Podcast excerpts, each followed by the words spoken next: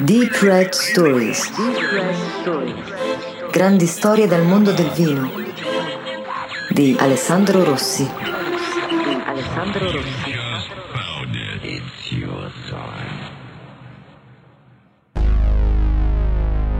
Questa storia arriva da un mondo in cui di storie avvincenti ce ne sono tante, alcune anche davvero strane perché il mondo del vino è un pianeta molto particolare. Molto particolare. Per ottenere il potere nel vino, per gestirlo e soprattutto per tenerselo stretto per tanti anni, di cose ne devono accadere parecchie, soprattutto quando un uomo, un uomo solo, riesce a essere la figura più potente di questo settore e a mantenere questo potere ininterrottamente per oltre 40 anni, fino al giorno della sua uscita di scena. Questa che stiamo per raccontarvi è la vita di Robert McDowell Parker Jr., il critico enologico più influente al mondo. Nel film Arancia Meccanica, il capolavoro prodotto e diretto da Stanley Kubrick, un giovane Malcolm McDowell seduto al Corova Milk Bar mostra un ghigno particolarmente inquietante e poco rassicurante a una cantante lirica che ha appena finito di adoperarsi nel bel canto. Ecco, su tante foto che ritraggono Robert Parker, il sorriso diabolico è più o meno lo stesso. Probabilmente quella smorfia diabolica con lo sguardo rivolto verso il nulla è per i risultati ottenuti nella carriera, oppure è uno strano modo per far percepire chi comanda e chi ha comandato per così tanto tempo. Siamo nel 1982. È un'annata molto controversa a Bordeaux. Oggi quella vendemmia è considerata superba, contrariamente alle opinioni di molti critici che la definirono acida e matura troppo precipitosamente. Troppo precipitosamente. Solo un critico, addirittura americano, scrive tutto il bene possibile, tra lo stupore generale dei colleghi che ovviamente la pensano diversamente. Il suo nome è Robert Parker. Robert Parker. Bene, quella visione tutt'altro che azzardata fece balzare le quotazioni di Parker da un momento all'altro, trasformandolo in un vero e proprio ago della bilancia per i prezzi di molti vini internazionali attraverso i suoi punteggi. Parker ha il merito di aver introdotto e divulgato il sistema di classificazione dei vini in centesimi, il sistema classifica il vino su una scala da 50 a 100 punti, in base all'aspetto, al colore, all'aroma, al sapore, oltre alle potenzialità di invecchiamento. Ma attenzione, non è facile essere Robert Parker, nonostante sia lo scrittore critico di vini più influente al mondo. Abituarsi a convivere con un grosso bersaglio dipinto sulla schiena, così grande da essere centrato facilmente, non è da tutti. Ci vuole coraggio. Troppo un dibattito sull'anteprima delle vendemmie 2003 di Chateau Pavie a Saint-Emilion sfocia pesantemente sul personale. sul personale. Parker elogia il vino come uno sfarzo brillante, ma la critica britannica Jensis Robinson lo definisce un vino ridicolo. Un vino ridicolo. Clive Coates scrive: Chiunque pensi che questo sia un buon vino ha bisogno di un trapianto di cervello e palato. Anche Jonathan Nussiter nel documentario Mondo Vino non ci va leggero. Ci va leggero. Uscito negli Stati Uniti nel 2005, identifica Parker come il portavoce di una serie di vini opulenti globalizzati. Globalizzati. È tacciato come il vero nemico della diversità e del rispetto del terroir. Una biografia del 2005 di Emperor of Wine di Ellen McCoy esprime la preoccupazione per un mondo dominato dalla tirannia di un solo palato. Un solo palato. A tutto ciò si aggiunge l'attacco frontale di Hugh Johnson, il venerabile critico enologico britannico che nelle sue dichiarazioni scrive L'egemonia imperiale vive a Washington e il dittatore del gusto a Baltimora. No, essere Robert Parker non è affatto semplice. Ma chi è realmente Robert Parker? Robert Parker. Robert Parker Jr. nasce a Baltimora nel Maryland il 23 luglio del 1947. 1947. Si laurea con ottimi risultati in giurisprudenza nel 1973. Per dieci anni e mezzo esercita la professione di avvocato diventando anche assistente consigliere generale per le banche di credito agrario di Baltimora. Il 9 marzo 1984 è il giorno della svolta. Decide di dimettersi di punto in bianco dallo studio per diventare uno scrittore di vino. Scrittore di vino. Scrittore di vino. Ma facciamo un passo indietro. Facciamo un passo indietro. Il suo interesse per il vino inizia nel lontano 1967 quando decide di trascorrere un mese intero all'estero durante le vacanze di Natale. Vacanze di Natale. Il viaggio è organizzato per far visita a una ragazza di nome Patricia, ora sua moglie, all'Università di Strasburgo in Alsazia e proprio qui il giovane Robert si accorge del suo acume gustativo. Acume gustativo. Così nel 1975 decide di abbozzare la sua prima idea di vino, una guida del consumatore indipendente ai vini francesi, visto che in America non esistevano all'epoca ancora grandi punti di riferimento al riguardo. La famiglia Parker non è particolarmente felice delle idee del figlio. Sono convinti che sia più opportuno che si concentri sulla carriera di avvocato. Carriera di avvocato. La scrittura del vino è senz'altro una professione romantica, ma non redditizia. Ma non redditizia.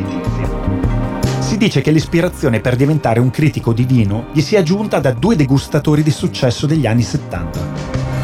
Ma torniamo alla nostra storia. Parker non ha una formazione classica sul vino e sente il bisogno di una scrittura onesta e autentica, differente da quella che circola all'epoca.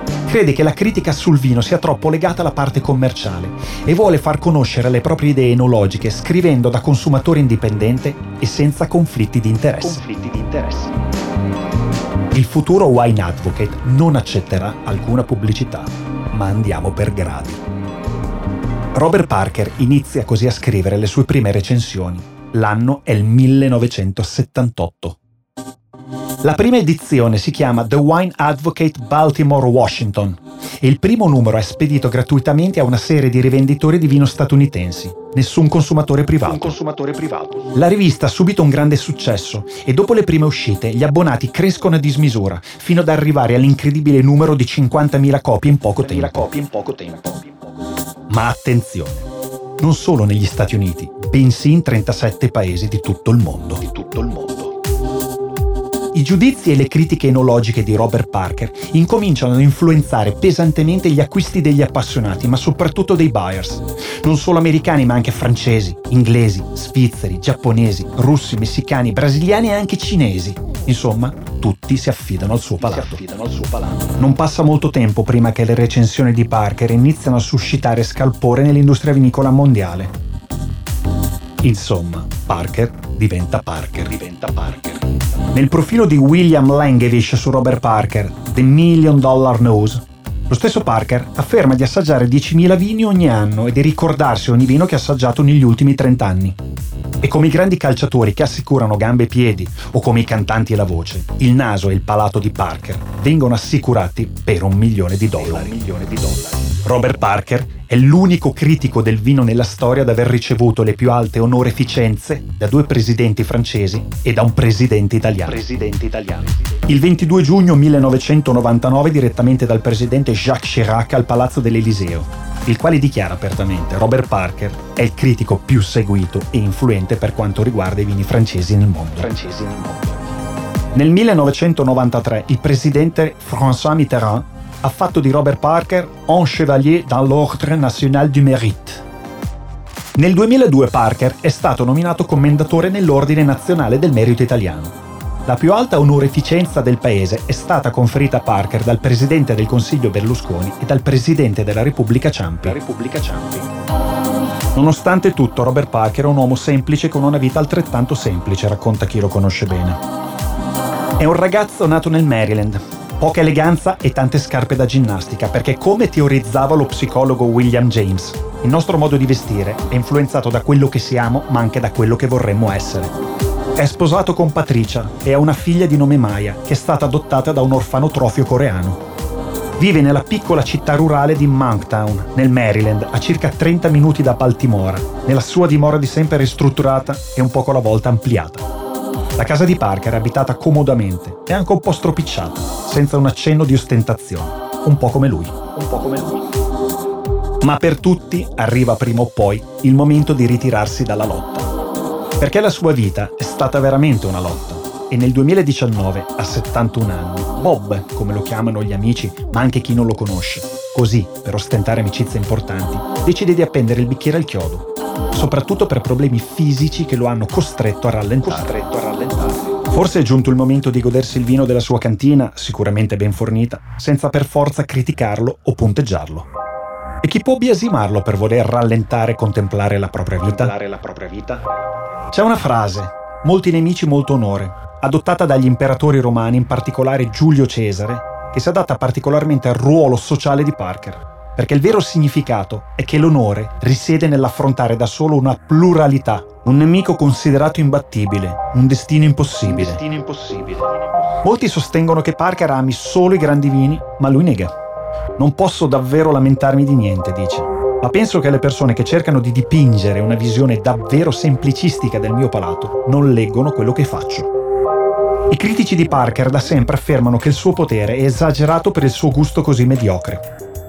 Si dice preferisca vini fruttati fortemente concentrati che molti produttori di tutto il mondo si sentono obbligati ad accontentare il suo palato. Il suo palato. Sciocchezze, dice lui. I miei colleghi critici hanno un'idea completamente distorta. Non sono il nemico della diversità, ma il più grande sostenitore. Più grande sostenitore. Inoltre, crede che la diversità dei vini oggi sia più grande di quanto non lo sia mai stata. Parker ha un'interessante teoria sul perché la gente possa percepire un'ampia somiglianza tra i vini. Tra i vini. Sostiene che la maggior parte dei vini vengono degustati quando sono ancora troppo giovani e con tecniche enologiche avanzate che espongono i vini inizialmente a meno ossigenazione, quindi più lenti ad evolversi ed assumere caratteristiche individuali. Caratteristiche individuali. È come entrare in un reparto di maternità, racconta, e guardare i neonati, hanno tutti un aspetto simile. Ma anche lo stesso Parker non può fare a meno di riconoscere che molti vini negli ultimi anni hanno un approccio stilistico più omologato che in, passato. Omologato che in passato. Lui chiama questa corrente imitare i vini e sostiene che sono l'inevitabile sottoprodotto di un'industria di successo. Le persone considerate leader, secondo lui, vengono sempre copiate. Non va mai per il sottile. C'è un motivo per cui ogni newsletter sul vino tende ad assomigliare alla mia vedono qualcosa che ha avuto successo, quindi, in un certo senso, copiano le mie idee. Copiano le mie idee. La corrente di pensiero britannica è quella con cui Parker ha avuto spesso problemi, ma, detto da lui, oltre i limiti della civiltà. Hugh Johnson mi ha paragonato a George Bush, racconta quasi meravigliato. Sono un grande ammiratore di Hugh, ma si è davvero abbassato in modo significativo per scriverlo. Non sono un dittatore del gusto e non sono nemmeno un imperatore del vino. Imperatore del vino. Non mi piace criticare altri scrittori di vino, ma se penso che possono fare qualcosa di totalmente irrazionale e dannoso per i consumatori, allora mi alzo, mi metto in gioco e dico ciò che penso. E dico ciò che penso. Sostanzialmente questo è Robert Parker, il vero Robert Parker. Un uomo che si è fatto da solo una ricetta perfetta destinata al successo condita da una quantità non trascurabile di ego. Sono venuto sulla scena e ho cercato di guardare le cose in una sorta di punto di vista democratico, su un piano di parità. Un piano di parità. Un uomo aggredito per avere un palato californiano, ma che beve principalmente vini francesi e adora Barolo e Barbaresco. Strano, considerando le differenze stilistiche. A fare un monumento a Robert Parker non saranno di certo i critici enologici di tutto il mondo, soprattutto quelli britannici. Soprattutto quelli britannici.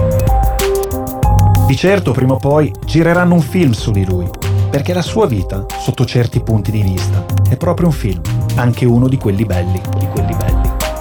Un film come Serpico, il poliziotto solo contro tutti, criticato e abbandonato dai colleghi, dove Parker è segnato dito dagli altri critici, visto con diffidenza, insultato per il suo palato di stampo americano e per i suoi punteggi. per i suoi punteggi.